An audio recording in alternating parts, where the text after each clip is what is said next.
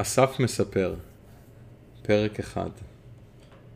יום אחד, אמא של זיו יצרה איתי קשר בפייסבוק, רשמה משהו בסגנון, אסף, הבן שלי נמצא בניו יורק, הוא מוזיקאי, הוא סיים את התואר הראשון שלו בניו יורק, ועכשיו אין לו שקל. מה לעשות? התכתבנו, וסיפרתי לה שאני מוזיקאי שחי בארצות הברית כבר 15 שנה, וגם עושה קואוצ'ין לאנשים, ועוזר להם לבסס את הקריירה שלהם, גם למוזיקאים וגם לאנשים שהם לא מוזיקאים. היא רשמה חזרה שזה נשמע לה מושלם ושהיא רוצה לדבר איתי בטלפון. כשדיברנו, הבנתי שאין לה שקל, וגם לזיו, הבן שלה, אין שקל. היא הייתה ממש נחמדה וניסתה להציע לי בארטרים, כלומר עסקאות חליפין. הסברתי לה שלפעמים אני מעדיף לעזור בחינם למישהו מאשר לקבל בארטר שאין לי צורך בו, וזה רק דורש ממני עוד השקעה כדי לממש אותו. בכל מקרה, החלטנו שזיו, הבן שלה, יגיע אליי לפגישה ואני אתחיל לעבוד איתו ללא תשלום. זה מצחיק חשבתי.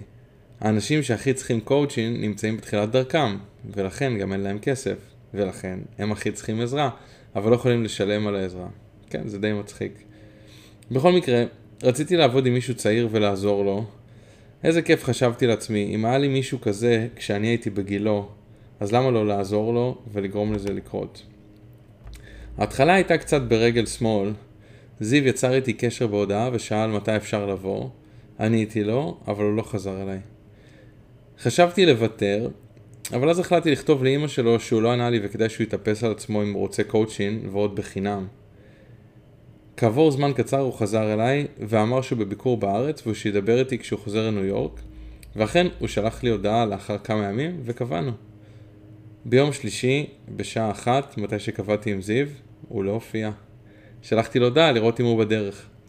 ואז הוא אמר שהוא שכח, ונתתי לו עוד הזדמנות, וקבענו ליום שאחרי. והפעם הוא הגיע.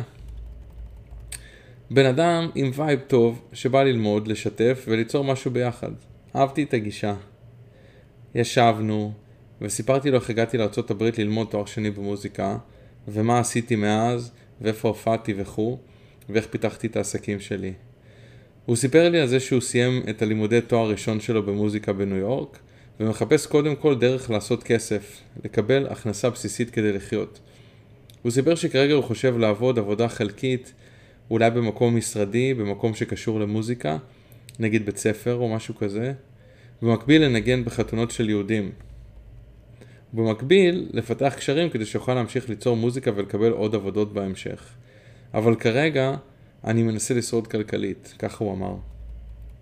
אז סבבה אמרתי, בוא נתחיל להתמקד בעניין הכסף. איך להגיע למשכורת סבירה כדי שיתאפשר לך לחיות בניו יורק.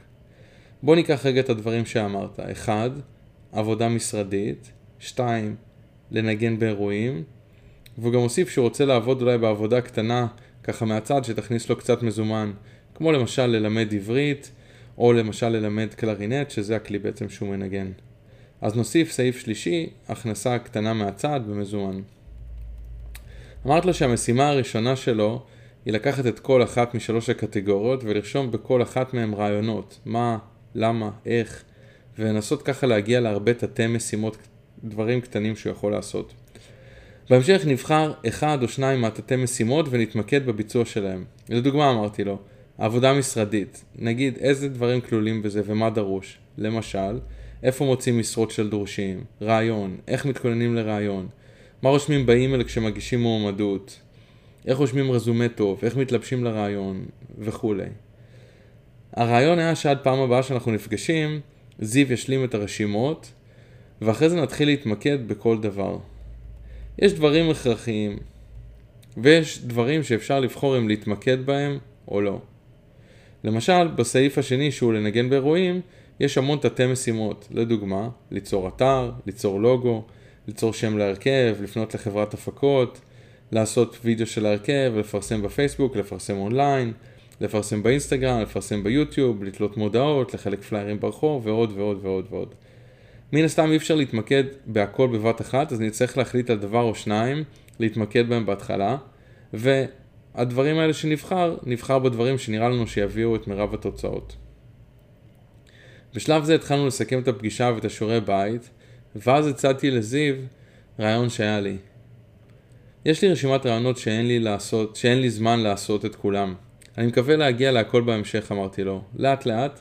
אבל אחד הרעיונות שהיה לי בחודש האחרון היה לכתוב ספר קואוצ'ין, כאשר כל פרק מייצג מפגש ביני, שאני אהיה בעצם הקואוצ'ר, לבין המתאמן, זה שאני עוזר לו. במקרה הזה, אתה זיו. הרעיון המגניב זה שזה יהיה כמו יומן אישי, שאני רושם מה הרגשתי וחוויתי ועשינו בכל מפגש, ומצד שני זיו, אתה רושם את היומן שלך בנפרד על כל מפגש. וככה הקורא מקבל את שתי הזוויות על כל מפגש, איך אני חוויתי אותו ואיך זיו חווה אותו. כל אחד רושם את היומן הזה לעצמו אחרי כל פגישה. זיו אהב מאוד את הרעיון וסיכמנו שנעשה שנה שלמה של פגישות ושהכל יהיה מתועד, כל אחד ירשום את החלק שלו אחרי כל פגישה ובסוף נקרא את היומן אחד של השני ומזה נוציא ספר לקהל הרחב או פודקאסט. אז הסכמנו לשיעורי בית למפגש הבא ובנוסף על כתיבת פרק אחרי כל מפגש. בנוסף אמרתי לזיו שאין הברזות. אני עוזר לו בחינם, אבל אם הוא מבריז, אני מחייב אותו על מפגש. נראה לי שזה יעזור. לסיכום, אהבתי מאוד ונהניתי מהמפגש. אני מרגיש נמרץ וחיובי אחרי המפגש, מקווה לראות את זיו צומח. כמו בכל דבר הכי קשה זאת ההתמדה. להתחייב לעשייה חוזרת ונשנית זה המפתח להצלחה. אם שנינו נהיה מחויבים, זיו יגדל וגם אני אגדל. וגם הספר או הפודקאסט ייוולד. שוב, אני מזכיר, כל אחד הולך לרשום פרק אחד אחרי כל פגישה, אנחנו לא הולכים לראות במשך שנה שלמה מה כל אחד רשם, לעשות תהליך שלם של שנה שלמה, ורק אחרי זה בעצם לפתוח ולראות מה כל אחד חווה, מה כל אחד הרגיש בכל מפגש, וגם לשתף את זה איתכם. אז בהצלחה לנו.